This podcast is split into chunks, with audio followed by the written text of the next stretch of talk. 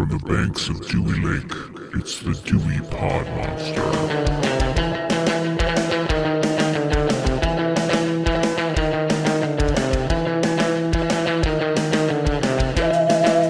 All right, welcome back. My name is John, and this is the Dewey Pod Monster Podcast. This is your weekly podcast about consumption, the original podcast about consumption. And with me this week is the host of the Dewey Pod Monster Podcast. It's also the authority on Michigan craft beer, and his name's Sean. Sean, how are you doing today? Hello, Very good. Off to a killer start. as always. What have you been up to this week? Nothing. Yeah, me too. I watched a few things I can talk about. Watched some things I can't talk about because they're I'm under embargo. Because no, I'm kidding. I, who are we I kidding? I didn't watch shit. Yeah, I know. It'd be pretty cool. Nobody talks You to me. They talk, you're the you're the mouthpiece. They talk to you. They go through you. They go through you to get to me because I'm they not sure I want to be described as a mouthpiece. you're the mouthpiece. You're the horn that gets tooted. Yeah. Yeah. So what have you been watching that's not under embargo? Uh, well, I can't talk about it. But what I can talk about is uh, I've been watching more Beef. Did I talk about when I started watching Beef? You talked about it briefly, but not in depth in any way. Yeah, still briefly watching it. Yeah. Um, I started In Search of Darkness too because I wanted to devote five hours to my life to watch more. No, it's a really good series. I really do enjoy. This is part two, so it's focusing on more 80s horror.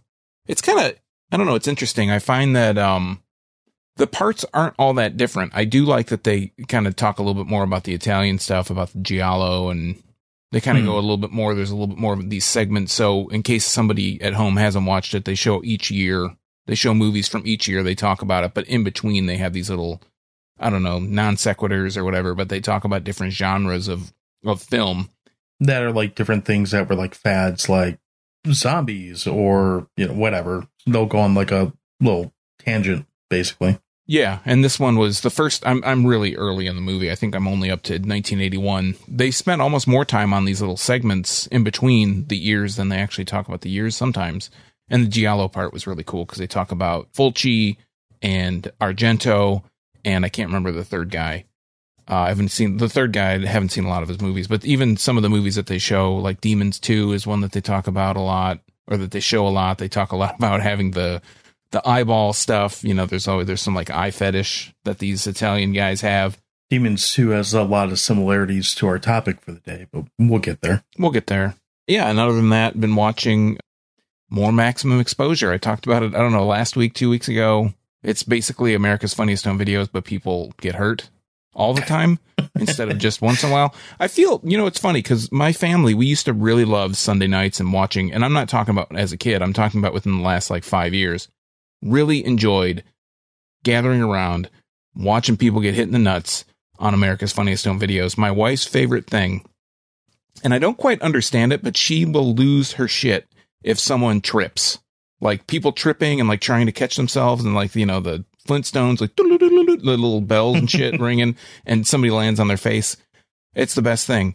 But you watch that show and everybody, the ones that win are always the ones that aren't funny. Oh, yeah. And nowadays, you know, when we watched it as a kid, it was because not everybody had video cameras. And if you caught something that just happened out of the ordinary or something silly that happened, it was like, oh, cool, we caught this on tape. Did you get that on tape? We're to send it America's Home, Funniest Home Videos. But now when everybody has a phone, all the shit's like, you know, stuff that little kids do that little kids just do because they don't know any better or they say silly stuff that they just don't know any better or they hear you say it and it's it's just I don't care about little kids doing stuff that's funny cuz I've had little kids and they're a pain in the ass and they're funny like the 1% and the other 99% is like feed me or give me clothes or get me out of the rain, you know, and fuck that shit. Anyways, maximum exposure. if you loved America's Funniest Home Videos, you haven't seen Maximum Exposure. A lot of the full videos, the full episodes are up on YouTube. You can watch those too. I'll link some in the show notes. Going back to In Search of Darkness for a second, would you agree with my statement that, and again, I, I think I get why they did this because you probably didn't, they probably didn't know they were going to make three movies when they made the first one.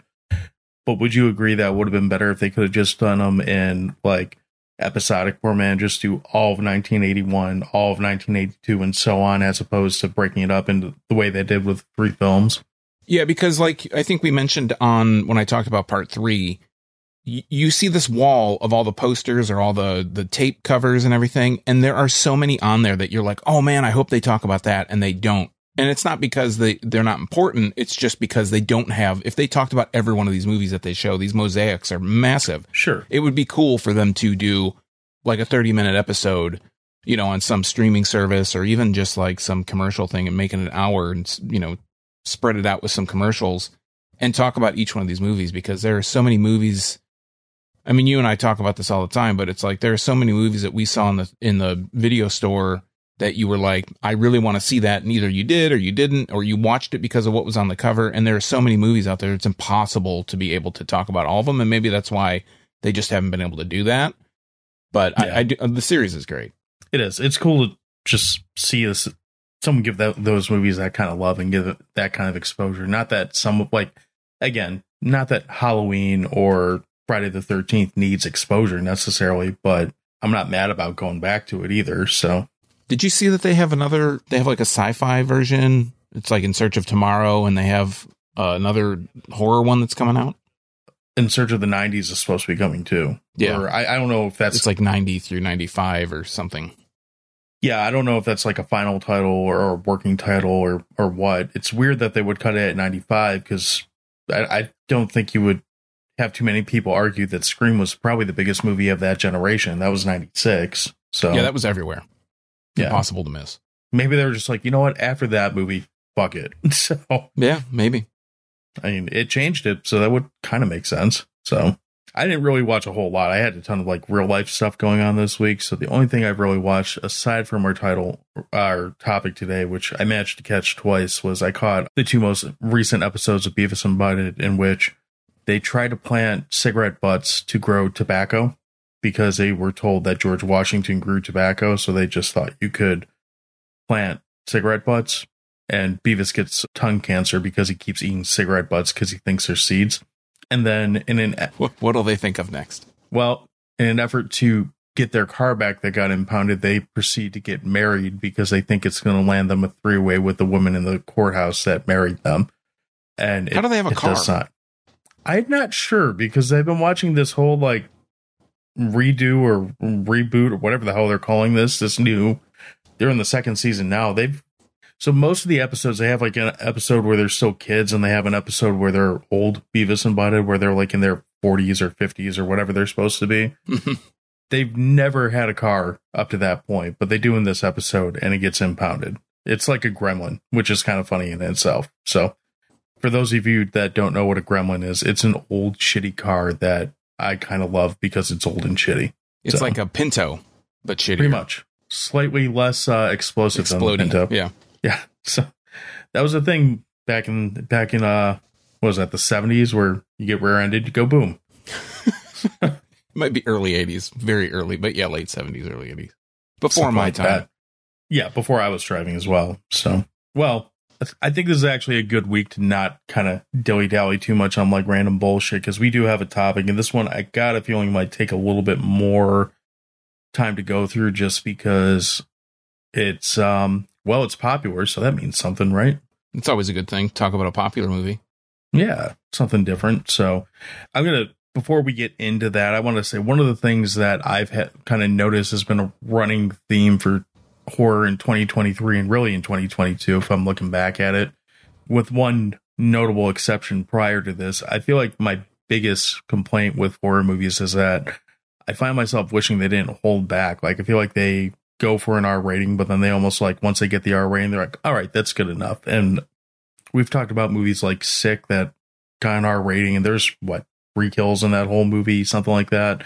We talked about X, which we both were kind of unimpressed with, and the Black Phone, which we both were like, these kids are going to be fine. Whatever fuck happens in this movie, these kids are going to be fine. And now they're making a sequel for some reason, which I'm not thrilled about. I can say for the most part with this movie, obviously you could always take it farther, and I might or might not be okay with that.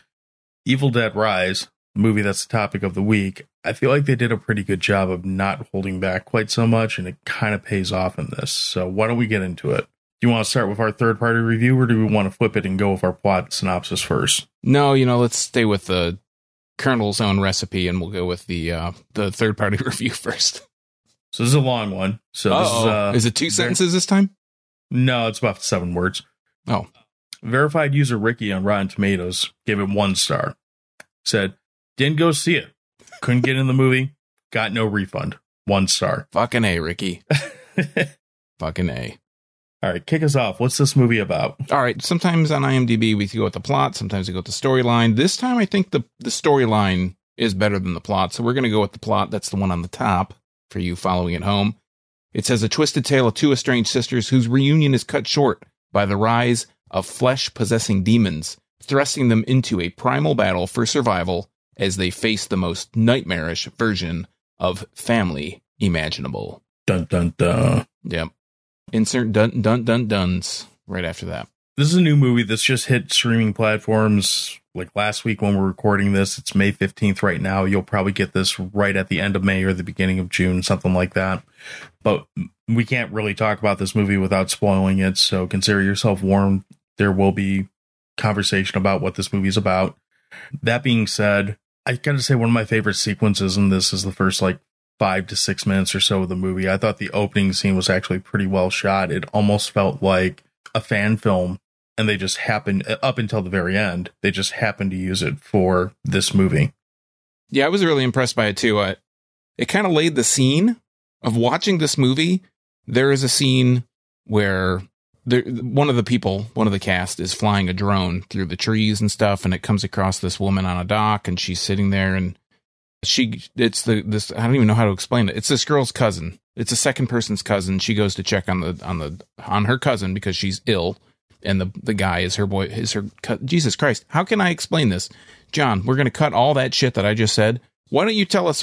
Why don't you just tell us what the movie's about? How tell us about this opening scene Why that don't you saw? just tell us about the opening scene? Yeah. So, so opening scene starts in the woods, which is what Evil Dead movies tend to do. It starts with the very tried and true steady cam running through the woods type shot that's sped up at like two to three x speed, and it essentially cuts right into this girl's face, just about. Except then you find out that it's not the evil quote unquote that's going through the woods. It's just this Dick slaps drone as he's in there with his Budweiser burping like a slob. The girl proceeds to go into her room, into a room to check on her her cousin. I guess I didn't really catch the relationship with him. Didn't really care. So she goes into the room to check on her cousin, and her cousin's sick, and she's just kind of laying there. And then she starts reading a book, and some kind of I don't remember what book it is, but it's got some kind of Wuthering Heights. okay. Is that movie? Is that book actually about people coming back to life or whatever? Haven't read or- it. Me either. I don't read. So, yeah, reading. Reading. Reading's for Nerds. nerds. Not like us fine, well educated folk that watch shitty horror movies That's right. like Black Devil Doll from Hell. That's right. anyway, so she starts reading this book, and there's this passage that's kind of about, if I remember, something someone coming back to life or something like that. And the girl is, she was laying on the bed, and she's laying on the bed looking like someone who's half dead to begin with, but it, it looks like someone who's sick. Like when you ever had a kid or, or someone that you're watching who's sick when they sleep and they, okay, no, Never. Perfect. So all of a sudden, the girl's like up on, like sitting straight up and staring like blankly at, at a window. Yeah, and her back's And- turned to the entire scene. You don't see her face at all. She starts reading like word for word off the book and turns around, and you're like, oh, there's a deadite. I've seen these before. She basically scalps this girl with her bare hands, which is pretty brutal, and lets her just kind of walk out of the house. The girl staggers back down to the deck. Um, Drunky McShitty is down there with his like drone, and he's like, "What the f?" The girl falls. I, I don't remember why she can't talk, but she can't really talk. Maybe she's just in No, shock does. or something. Does she? yeah. Okay. Well, she makes something out, and then our deadite friend comes out, and rips some shit up. yeah. Well, she gets ripped up by the drone too. So she, yeah, she grabs anyway. the drone out of midair and smashes it against her face with all the propellers. So Right. she has these. Yeah, but that th- this whole thing, the scalping, for me, Mhm. I know it's the opening scene, so it does literally set the scene. But it was like the first thing that I see in the movie, and I literally gasped when when she got So- scalped. I'm watching this movie by myself in my living room. She gets scalped, and I'm like, "Whoa! What the? What is going on?" That's right about when I text you because I was, you know, behind the scenes, we do talk to each other once in a while. I text you and I said, This is already better than the last four things that we watched. And I was not even at the title card yet. Now, the funny thing is, so you've probably seen up this point already that this is one of the biggest problems with this movie is so much of the stuff that's good in this movie is in the trailer. And this is one of the things that's in the trailer. The girl that's possessed, all cut up, gets in the water. The water's all bloody, and she essentially rises out of the water like zombie Satan Jesus. And you see the title card, Evil Dead Rise, and it cuts to what I'm assuming is LA. It's some kind of city that has earthquakes. I don't think they ever say what city it is, but Yeah, it's LA. okay.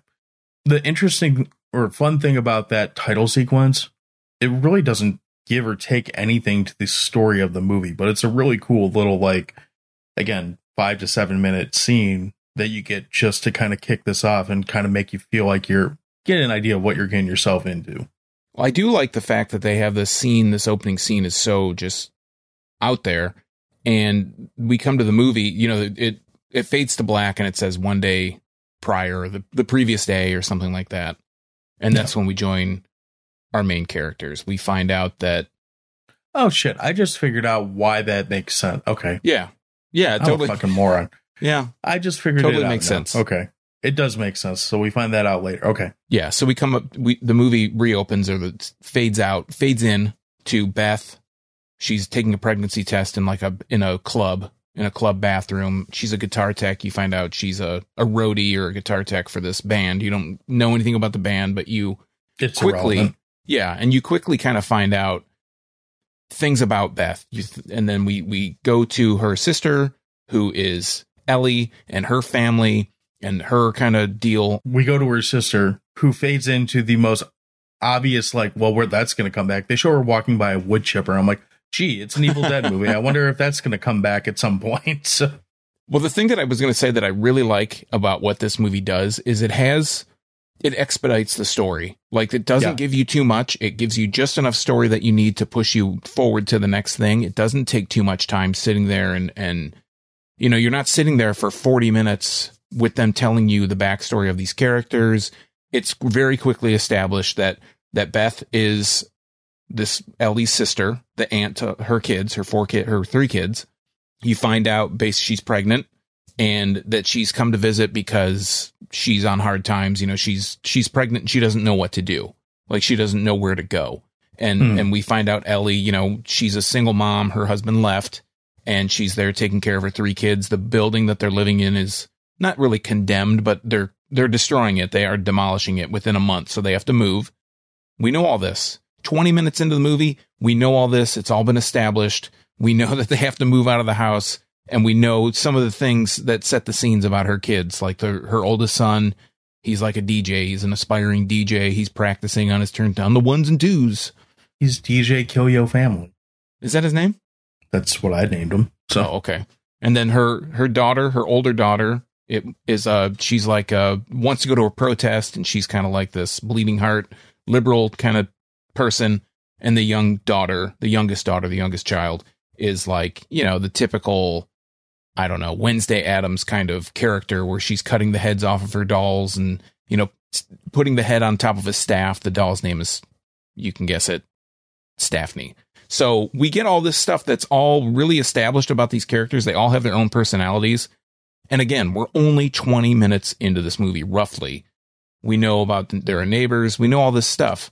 And she sends the kids out. Ellie is trying to figure out what's going on with her sister, why she came to visit. She sends the kids out to go get pizza when she tells her sister that her and her husband are separated. Again, first 20 minutes, you know all this stuff.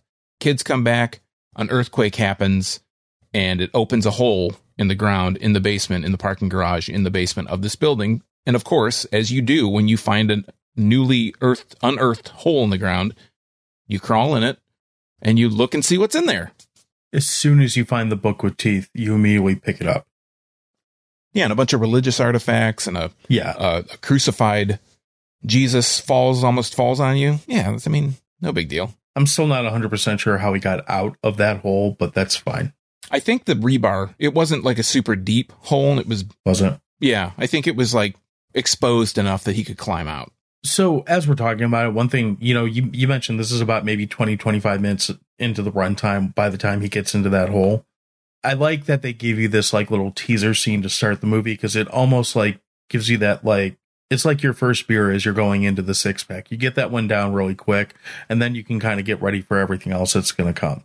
And you're right; it doesn't waste time. It doesn't really linger on where they want. It gives you just enough character building to know who everyone is in this movie. It doesn't really make you like or dislike any of them. Like I kind of don't like the kids, but I don't like teenagers in general, so that's probably a big part of why I'm like, oh, DJ, idiot, and Kill your family.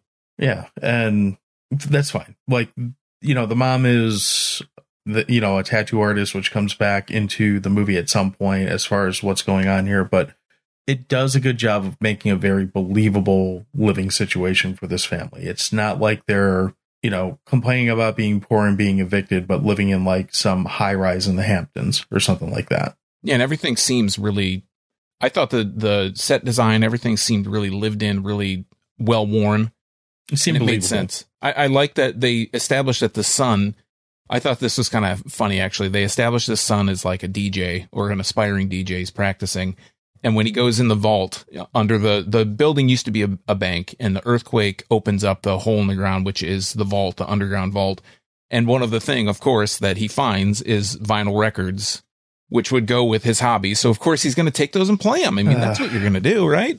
Okay, so not long into my notes here, the first thing, I, one of the first things I wrote. So first, I wrote that phone flashlights are not that fucking good. When he's in this hole, he's using his phone as a flashlight. And I, I, this is just a pet peeve in movies. I hate that people treat in movies treat phone flashlights like they're a goddamn spotlight. They're not that great a light. They work for when you need them. Like they'll help you, you know, find the dog turd when you're walking the dog at night. But they're not going to help help you go on a fucking Indiana Jones excavation to get a book of the dead. But once he gets upstairs and he starts, so the Necronomicon or the the Knowby recordings, or at least whoever's reading this version of the Necronomicon, I'm assuming it's the Knowbys because it's it's always those fuckers. How the fuck did this get pressed onto vinyl? This isn't tape. You can't just record that at home and press onto vinyl. He, Yeah, you how the can. fuck did that? No, you can't. Back in the old days, that's how you they did just it. press onto vinyl. well, it cuts. It actually cuts into the vinyl. I understand It's that. not like a dub plate. It's not like we're we're manufacturing these things. It's a one off. You can find those. I saw it on Mister Rogers. Mister Rogers, wouldn't fucking lie. Mr. Rogers is a complete fucking liar. How dare Probably you? a deadite too. All right, the show's over. so once we get past that, DJ kill your family. He spins the tables. We hear it. It, it is actually as much as I'm annoyed that they put the Nec- Necronomicon reading on vinyl. I was like, fuck that. I thought the sequence they did when he's reading through it and and the way it, it did the kind or tried doing the like Sam Raimi cuts to the speakers and it looked very modernized, but it kind of worked really really well for that sequence of events. Yeah, I think that they paid. There are all, a lot of these little, just kind of jumping around in the movie, not necessarily just this part, but there are lots of little homages to There's the other to the other films in the series. Almost to the point where it gets annoying. You think so? I think there's times when it does. So for me, just to kind of put it all out on the table, I I've seen the movies. I didn't see the most the one from 2013 or whatever the the new. I don't Yeah. know if it was a reboot or a reimagining or what it was. It's I think it's supposed to be a reboot. So the 2013 movie is like a hard borderline torture porn retelling of the original movie, except you take out Ash. Well, kind of, he's got an Easter egg at the very end, but you take out Ash and you replace the characters that we know with a girl. I think her name was Mia, if I remember right. I could, don't quote me on that. The reason they're at the cabin is she's got a drug habit, and they think the way to get her clean is to take her to this cabin that happens to be filled with corpses that they find, and just rehab her there. So that's kind of what leads them to the cabin in that movie. That one, I don't want to go too far on a tangent on that because it probably will get its own episode at some point, whether I like it or not. But that one for me, we, you know how the first, the original Evil Dead movie feels like a straight horror movie, and then it kind of found its legs and kind of turned into what most people think of the Evil Dead franchise for. This one goes, that one goes a lot further back into being this is a straight horror movie. It's a not even so much a body count. It's about what kind of torture can we put these I think there's five of them. Maybe it's six. However many of these kids that get to this cabin. How much torture and pain can we inflict on these creatures for the next hour and a half, two hours, whatever the runtime of this movie is? My point is basically, I'm not like a, I'm not a hardcore Evil Dead. Oh, I'm Slap. definitely the bigger Evil Dead fan of the Yeah, two of I mean. I've seen them, Mhm. but I, I'm not. Uh, for me, someone that's just kind of coming into the series, or not into the series, but into this movie because I've heard great things. We wanted to talk about it. I have a, a friend that was like, "This is, you should see this movie," kind of thing. But for me, it didn't seem like an annoying, near annoying amount of homage. I just thought it was cool that they had these little kind of pieces that they kind of picked, necessarily scenes or maybe items from other movies to kind of to tie it together. I thought I just thought it was a nice touch. I like how with this one we didn't have to see the modern version of tree rape in the elevator. I like that it's just kind of implied. I think anyone who's watched this franchise knows what's going on in that initial elevator scene. I thought they played that off pretty well. I thought a lot of it was played off well because it felt like while it is in the series, like in the continuum somewhere, it didn't feel like you had to do prereq prereq prerequisite viewing of some other No. movie to get Yeah, an idea of oh well what are the rules in this movie. It kind of again because the story is so expedited, the plot is expedited. We get all that stuff out of the way. You kind of know what you need to know, and then we get on with with everything else. Like everything else comes so fast and furious that it's nice that they get the story out of the way and it's established. You know what's hap- you you know what's hap- you might not know exactly what's happening, but you have a good idea and they just move into everything. I like some of the real minimal effects they do at the beginning of this movie, especially. Like there's a scene when the mom is so the mom goes in the elevator, doesn't matter why she goes down there, but she's after the earthquake, they're doing shit, they're trying to take care of stuff. Mom's the the one who initially gets Ellie. That's her name that's her name, right? Yep. She's like the patient zero, I guess, for this particular deadite outbreak. And she's really the the main one that you see through the majority of the film. When she's starting to turn because you know with evil dead movies they never go from like one to you know a hundred like that. They always have a little bit of a progression and you almost see the person who's possessed kind of fight it off for a little bit. I really liked some of the scenes they did like the way they did her creeping in and just like cooking all creepily or cooking just throwing eggs into like this hot pan and just being really bizarre the really really minimal effect but played really well. She after that she like power vomits like the entire you know 88 Dallas Cowboys like load out onto the floor. You paint beautiful pictures with words. That's why it, it looks gross. And she she goes and takes a nap as you do. So she starts her sister's in the room with her and she starts getting this really like weird creepy voicemail that plays as a really good super minimal like low budget effect. And this is all before you get to again trailer scenes where she's all of a sudden they throw her into the bathtub and she's fucking you know spider walking on the walls and shit like that. I think it's one of the things that works really well in this movie because we haven't mentioned this yet, but this movie was originally uh, slated to be a straight to streaming HBO release. So it wasn't supposed to get a theatrical cut. Some of those really minimal effects, I think they play really well because it almost shows what a creative director can do when they're forced to work with a budget. Of course, it went to theaters. This movie killed. This movie made over a hundred million dollars in like two weeks. So I'm sure there's a lot of stuff they added in when they found out it was going to get a theatrical cut. But some of those little touches that would have played just on the small screen really well, I think, are some of the finer points of this movie. See, this is why I don't watch trailers because I, didn't don't know want anything. to watch the trailer for this. I didn't know anything about this movie. I all I knew was the poster. That's all I knew. I didn't want to watch the trailer for this. It was in front of a movie that I went to go see. When I saw Scream in the theater, this was the first trailer that was on there. So, I mean, I could sit there with my, you know, fingers in my ear going blah, blah, blah, blah. I've done that. I did not. But, you know, the big reveal in this, which everyone's seen right now, is when she's pretty much fully switched over. Like, there's no going back. And, you know, what's her face? Ellie pops out of the tub or crawls out of the tub and has the mommies with the maggots now line.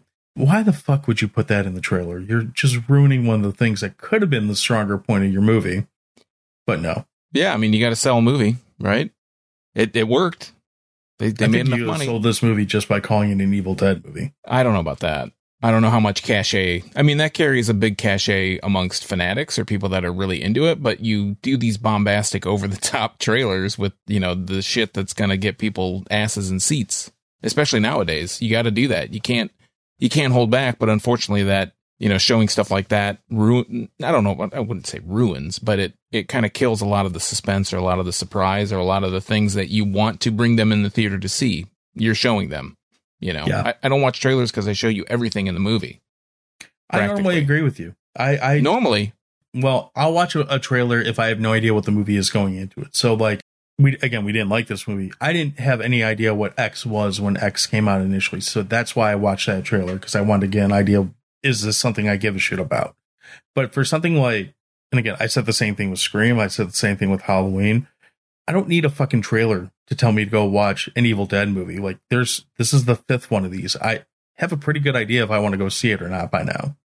I just think there are a lot of people that that don't. I mean, you know, we're getting off on a tangent, but I think that there are a lot of people that don't know what Evil Dead is that are going to go see a movie because oh shit, they did that. You see that bitch do that? Blah blah blah. You know, they're going to go see it because of that. You might and a lot right more people are going to go see it because of that than the people that are like, man, I love me some Evil Dead. Let's go see the new one. You know, I, I just think it's you got to you got to niche up. You why, know, you why do can't I just why do, why do my people get the nerd voice?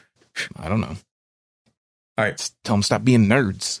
Sean, tell me about the effects in this movie because this is where about we where we really kind of transform into like some of those things that Evil Dead's known for, which is over the top gore and effects. I thought they were amazing. There were so many, you know, we talk about, we talk about watch checks. I think that we should like incorporate watch checks into some of the, you know, some of the actual review like numbers that we do.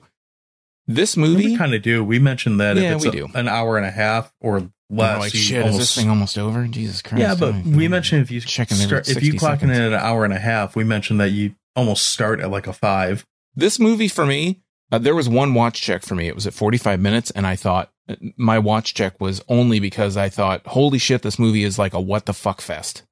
And how much more what the fuck can there be with half the movie still to go? The, the effects in this thing, for me personally, I thought that they were some of it. This is the first movie that I have seen this year, and maybe in I can't tell you how long, at least a year and a half, maybe two years, maybe longer. It's probably, it's been quite a long time for me.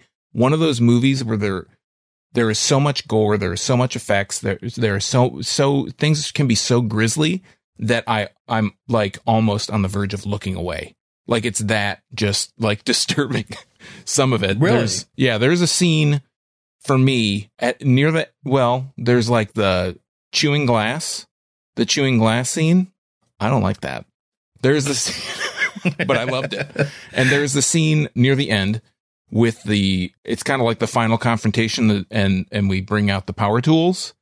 And you know, I don't want to talk. I don't want to like spell out exactly what it is, but the in the head, and it's like she's just digging in with this thing, and I was like, oh. that is i mean you can tell it's obviously not real right this is a movie it's not a snuff film there's not people really being killed but when when they're showing that i'm like oh my that is so just over the top i thought there were so many things i i really i just really loved the effects i loved how just balls to the wall everything was you know like i said the reason i keep reiterating and restating it over and over and over again is that we get the story out of the way it's so that we can have these like super over the top bombastic scenes of just crazy town. Just what the fuck constantly. And I love it. I'm I'm down for it. I really love the people segment in this. So just to kind of lead into this, Ellie gets locked out of the house and now she's in the hallway of this apartment complex and the neighbors are kind of aware of what's going on more so th- than what they were before. We should say there's the earthquake, there's a power outage, and it's only Yeah. affecting their building. So they're kind of wandering the halls. Like they know that th- the neighbors all see Ellie kind of start to transform and they're concerned. So they, they only can't, the but they- neighbors on this floor. Yes, because they can't they can't go downstairs because the staircase has been wiped out. They can't use the elevator because it's just going nuts and they can't they can't use it. So they're all the people that are on this floor on like the whatever 12th floor or whatever of this building, they are isolated from the rest of the the group or the rest of the building and they're trying to figure out a way to get downstairs via like a fire escape that's through something that kind of never gets really explored is this vacant apartment that has access to a fire escape. They try to get into it, but they don't really they don't really ever go into like why they can't get into it and they don't really ever explore that. But so sorry. There's a scene with a lot of people in the hall. Well, there's only three people in the hall, but what's fun about it is, is there four? I think there's three. Well, four if you count Ellie. No, well, five if you count Ellie, because there's the Oh, there's the neighbor, two, the two okay. kids, and the Mister what's his face. Yeah, I kept thinking he was Jon Voight. So He looked like somebody, and I kept thinking, who is that guy? Is that? I did- kept thinking he was Jon Voight. I thought it was like maybe Jeff Fahey. I don't know why Jeff Fahey shows up in all this crazy stuff. well, Jon Voight has some crazy stuff under his belt too, but I don't think he's in anything this crazy. But he's um, just crazy. That might be yeah, a little bit. But he drives a LeBaron, so it's okay. That's true. Choose his pencil. That's right.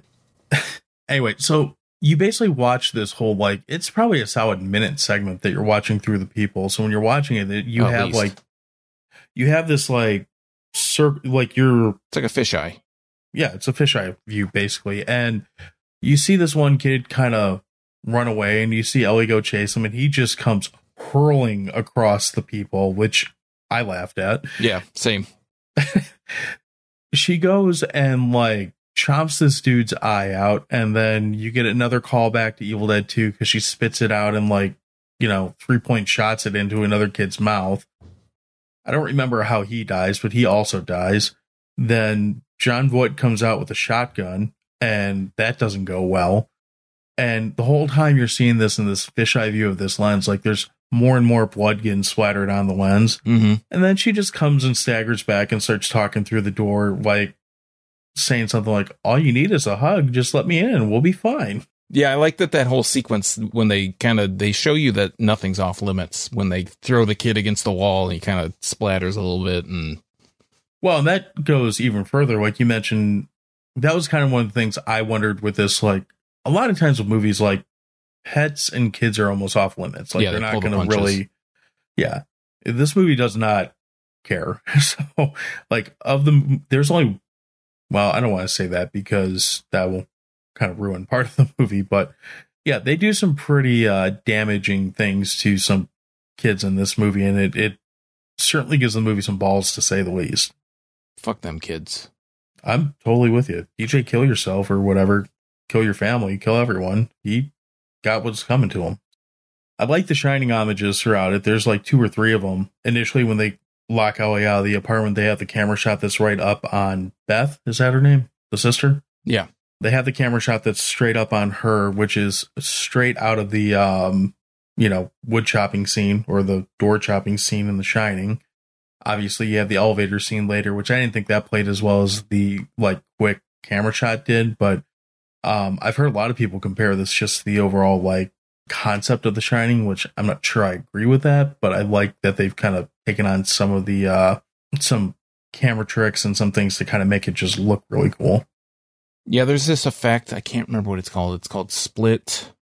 I was looking at I was looking at something and they mentioned the shot and it's the shot where it's actually a, a practical shot. It's not like a it, I mean it might be in this movie, but it's like a it's a practical shot where it's the person is kind of profile and they're in focus and the background is in focus too while something else is going on. I don't know if that's what you're talking about, but it's Did you it's talk about when she's listening to the record again?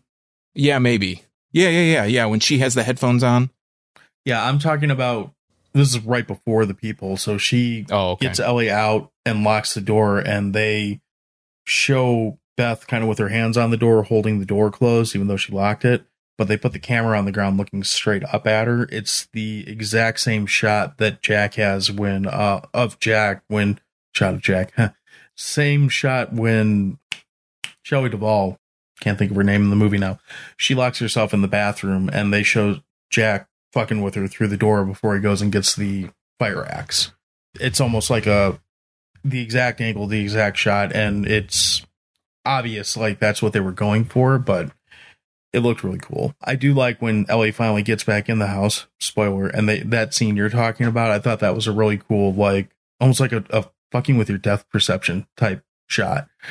And they do the really cool thing where she uses her finger as a needle and just starts broadcasting through her mouth in a Yeah. weird way. That was pretty cool.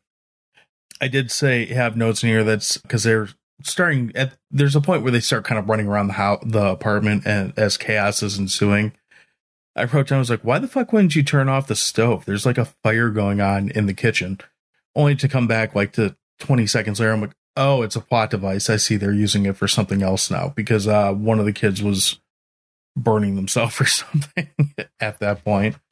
So I thought there were some things I'm like, a lot of times people look at something and say, why the fuck would you do that? Like, oh, it's going to kill something in the next 20 seconds. I feel like a lot of things in this movie they they may seem they they just kind of pass over really kind of broadly and quickly sometimes, but it most of the time I think the the scene with the not the scene but the whole idea with the vacant apartment that doesn't really ever come to fruition, but there are so many other things in this movie that they just kind of pass over briefly and they come back to it and it pays off, right? So we have, oh, the kid, he's on, like I said earlier, the kid with the turntable, he's doing the thing. We have Staffney. Staffney plays a role later on in the movie. It almost plays a role at the beginning. The tattoo gun that Ellie's kind of working on at the beginning of the movie, that pays off later down the line.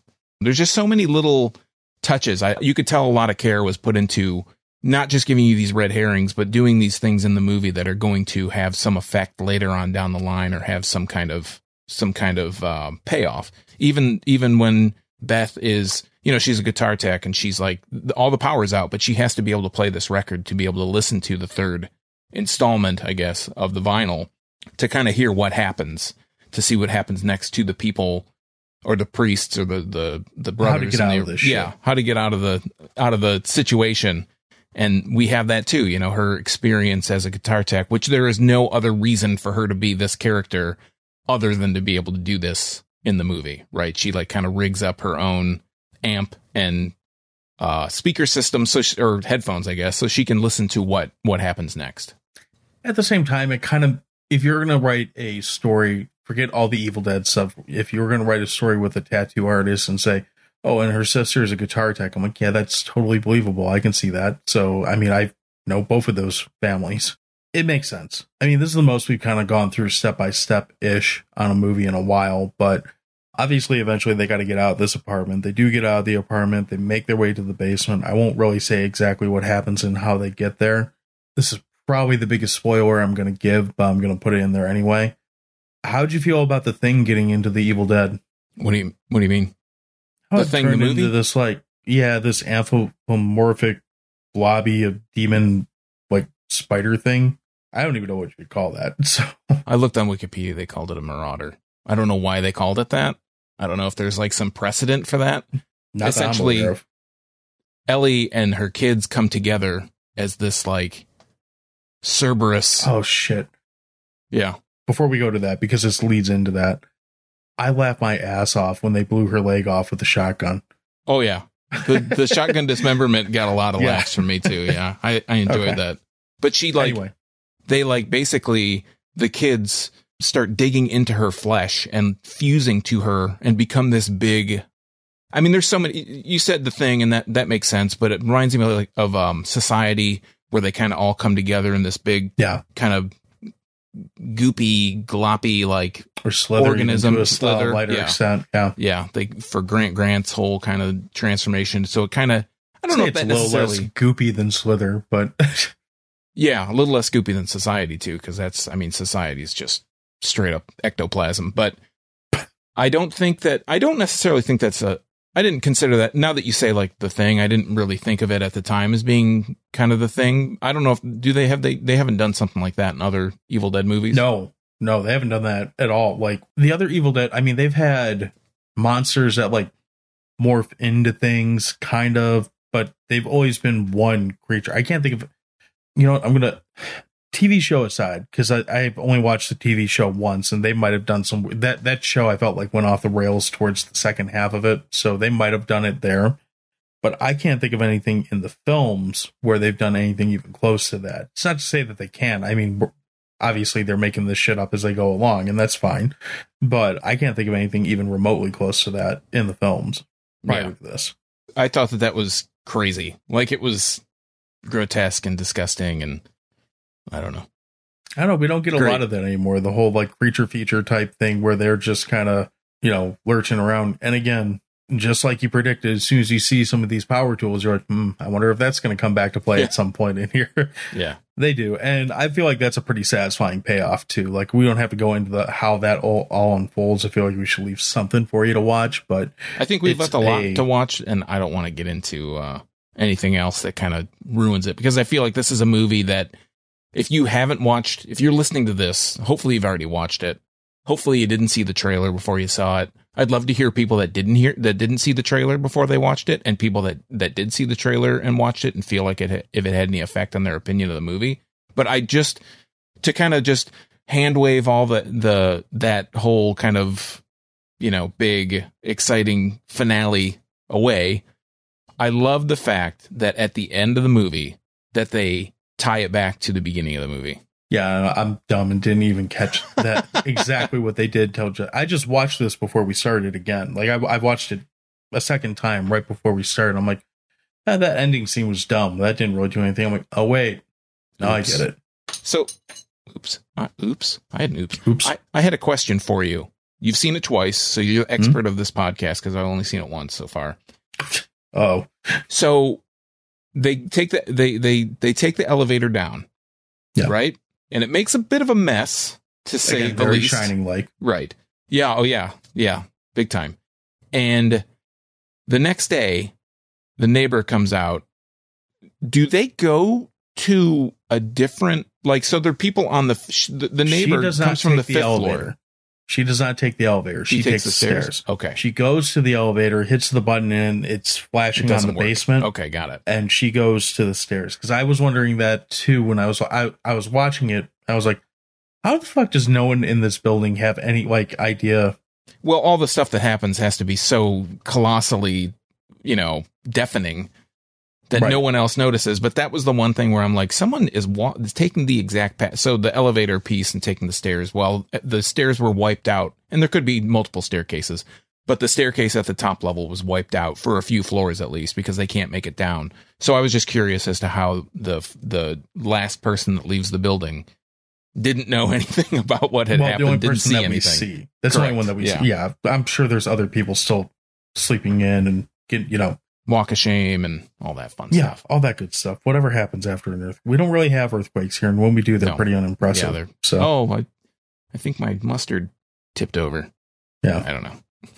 all right, let's get into hot dogs. So Yes, why don't you let's kick do us that. off? I'm interested to see where you go with it, and Oh, we'll go I don't. from there. I don't want to show my hand, but I guess I'll tell you first. I'll tell you my. you want my me little- to go first? Yeah, I do. I think I went first last time. Yeah, that's it. That's the ticket. Who ticket. cares? I That's the care. ticket. God damn it. All right. That's the ticket. I'd say overall, this movie is intense, gory, brutal, and right in line with the majority of what I want from an Evil Dead movie. The majority. What holds it back for me, and this is more of a personal opinion that more than anything, is it doesn't quite feel like an Evil Dead movie to me. And the reason why it doesn't feel like an Evil Dead movie is because the two biggest things that it's missing is Sam Raimi directing and Bruce Campbell being the assholey lovable jerk that is the lead character. I like Beth in this movie. I like really all the characters in this movie to an ex- at least the two, you know, the main Deadite, and I like, like I said, I like Beth. They they carry their weight very well, but for me, this will never like until unless you have that combination, it's just not. You can't remake that magic. That is for me, Evil Dead Two, and to a lesser extent, Army Darkness. That's it's a very unique thing that is like cemented in my brain and i fully realize it's because that's what turned me into a like horror movie nerd and all that stuff. So it's not fair to this movie. But for what this movie is i don't know if 12 million dollars is considered low budget but i like that this movie feels like a low budget movie with a very modern take on it. I think it takes a lot of the old tropes from this franchise that you want to see and it does them pretty well. If it could just make me laugh at the things that aren't just like horrific. People getting their legs shotgunned off or a child being mauled. You know if it was making me laugh because of the way like it needs that schlock. That's what it's missing to me is the schlock that you get in those really the second and the third movie. That is not here in my opinion. As a movie, if you were looking at it just as a standalone movie, I think, like you mentioned, it's great that this is a movie that you don't have to go watch a TV show and four other movies to be able to sit down, watch this, and enjoy it. Hear that, Marvel? You can do that. You can make a standalone movie and not have to do 14 hours of homework to enjoy it. I think that's great. And I think for the majority of people who just want a brutal, fun ride of a horror movie, this is going to work. It's just got that one thing that's a major thing for me that holds it back. And if this wasn't called Evil Dead, if this was called, I don't know, Apartment Demons or something, I guess I'd probably complain that's not, that's too much like Demons 2 then. Maybe call it Joe's Apartment Demons. There could be more See, cockroaches. There we go.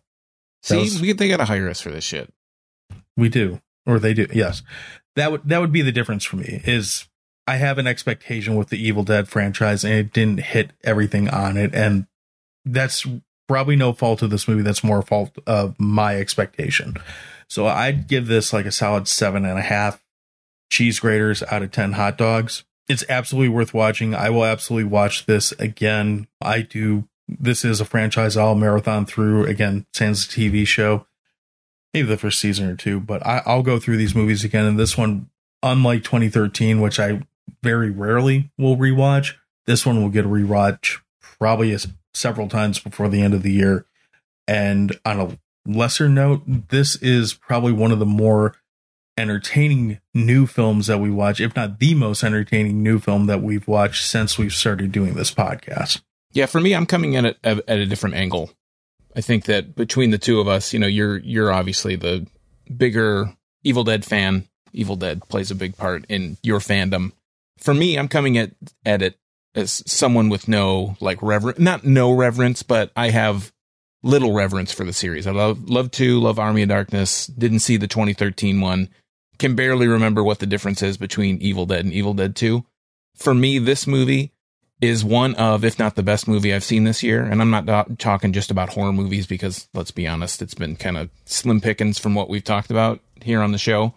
I'm talking about movies I've seen regardless of genre. So compared to all the movies we talked about the last few weeks, this is an absolute, I don't know, this may be hyperbole, but it's a masterpiece and a thankful palate cleanser. I'd say it's, I would Oh, say we were due. We were so due. we were we were cleanser. overdue.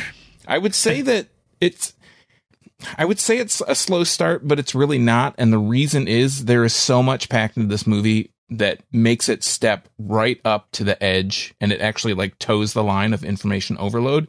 It only feels like the movie starts out slow because there's so much that's packed in. It's so dense. It's like this thick layer of action, of horror, of gore for about an hour and 15 minutes until the end. So we get that first 15 minutes or so that's kind of really, you know, feels like it's a slow start, but in the grand scheme of things, it's not.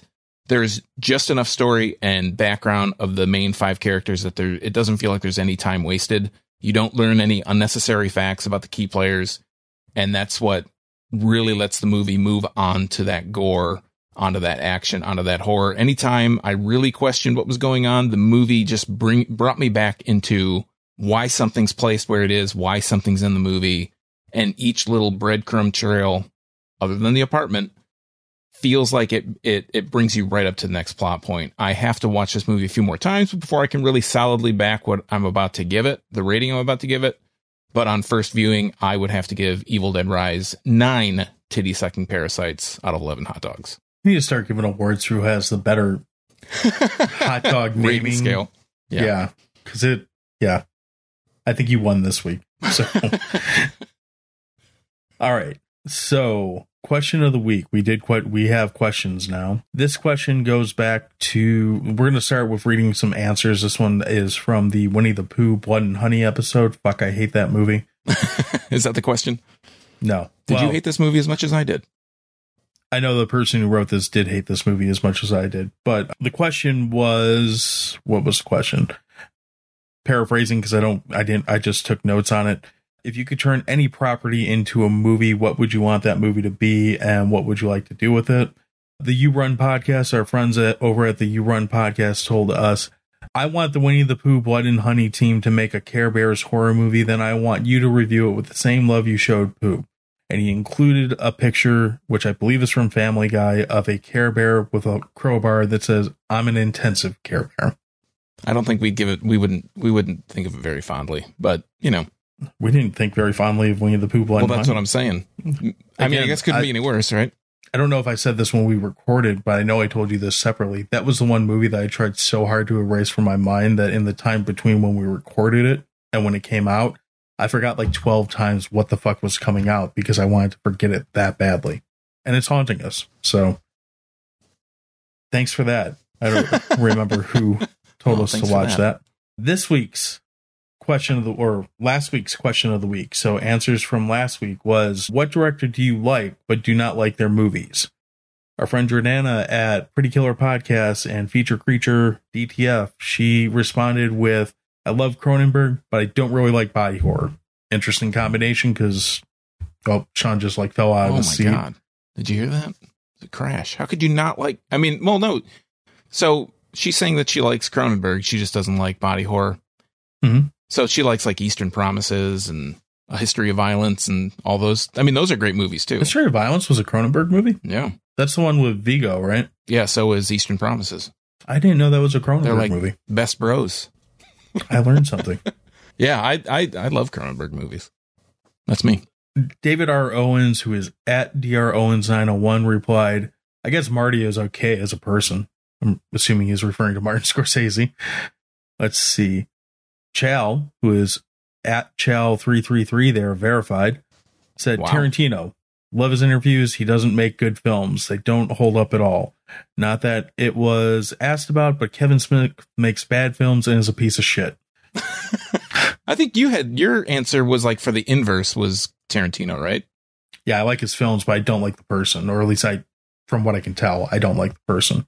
And then Sophie Vige at Sophia Vige said, This week's Web3 dev MEV strategy is sick. He's earning 1K a day. Check out this video and start. Oh, nice. I don't think she read the question. What? So, what movies yes. has Web three done? nothing good. All right. So Bunch what was your what was yeah, hey, that's good enough. What's what's your answer? I don't think we you gave us the inverse, but what was what's your real answer? Uh, I'm sticking with Tarantino's. My my inverse is my real answer because I couldn't think of anything else. All right. You want my answer? Go for it. All right. My answer is Wes Anderson. I like some of his movies. I like him. I find his work interesting. But every time he has a new movie that comes out, I think, what pretentious bullshit is going to happen? it's going to happen in this movie. Half the time, if I even bother seeing it, like I end up enjoying it. And the other half makes me think, well, that was some pretentious bullshit. What did I just watch? He's kind of a love or hate for me. Yeah. Yeah. I feel the same way. That's, I think he's a, he's really creative. I mean, you know, but I just, Did he do Isle of Dogs? I Is think, that him? I think maybe Because we I really like that machine one. we could look up. yeah. But he did Fantastic Mr. Fox. You said Wes Anderson, not Paul Thomas Anderson, right? Yeah. Wes Anderson. Uh, he looks like exactly what his movies are. Yeah, this is what I'm thinking. Yeah, Life Aquatic and Yep. See, it, again, Rushmore. just looking at the top three in here, it's or the first three that I'm seeing was at Moonrise Kingdom, Life Aquatic, and the French Dispatch. I Mhm. love the Life Aquatic. I care less about these other two. So, Yeah. good answer. Thanks. Um, we ready for the new question of the week? yes, All right. The new question of the week. We will answer next week. You can answer. We'll talk about it next week. What's your favorite remake slash reboot of a known series? So what I'm saying is it can't be some like remake of an indie movie that they're redoing or whatever. It can't be something that's like really obscure that's been done before that they're just redoing for for America. You know, if it's like a French movie that they're redoing for America. What's so Your favorite. yeah. What's your favorite remake slash reboot of a relatively known series? I mean, this isn't something that, you know, we're not going to hold your feet to the fire, but, you know, it can't be like, I don't know, some uh, super obscure Korean Clerks film. four. Right. That is not my answer. Good. Well, we'll answer it next week. We got a week to think about it. That's good. What are we missing here? Am I? Did we trail off on anything, or are we done? Are we done with this shit? No, we're done with this shit. All right. So we are done with this shit for now. We'll be back next week with some other shit. I think we still have a request or two to get out of the to get out of the way to get to take it. We'll see what what torture is. apparently our listeners really enjoy torturing us up to this point. So we'll see what happens. Yeah, no, yeah, take your shot, right? Yeah. So in the meantime, if you have something that you want us to talk about, you could always drop us a line at our website, which is crap.town in the feedback options wherever you're listening to this, especially on Spotify. You can reply right on the episode. You can leave us feedback there. And of course, you can find us on all the social media outlets, whatever you're on. We're probably on it too at Dewey Pod Monster. And then if you want to talk about beer, talk to Sean because he knows more about beer than I do. He's an authority on such things. Wow. Big shoes to fill. You can find out more about my craft beer adventures, cr- craft beer adventures. Gotta watch it. Craft beer adventures. Yeah. Adventures at Adventures. youtube.drafttherapy.com, where you can find lots of reviews on Michigan beer, some non Michigan beer. Waldo's just came out recently. I talked about Waldo's like, know, last year, two years ago, something like that. And uh, you can see what a 13 year old Oberon tastes like, or what I think it tastes like. And you can find me on all the social media networks at Draft Therapy. Uh, additionally, I put up a poll about this earlier. I'll put it up a couple more times because I need to flood your shit with it. But if you are interested in doing live streams with us or just watching us do a live stream, either way, let us know. We're thinking about switching over and starting to do that. We will have expanded episodes so you can see all the shit that gets cut out if we decide to start live streaming. Let us know. Let us know what you might be interested in. or, of course, if you want to be a guest on this classy production, we can arrange that too. So hit us up. We look forward to talking to you, and we will be back next week with some more bullshit. Cheers.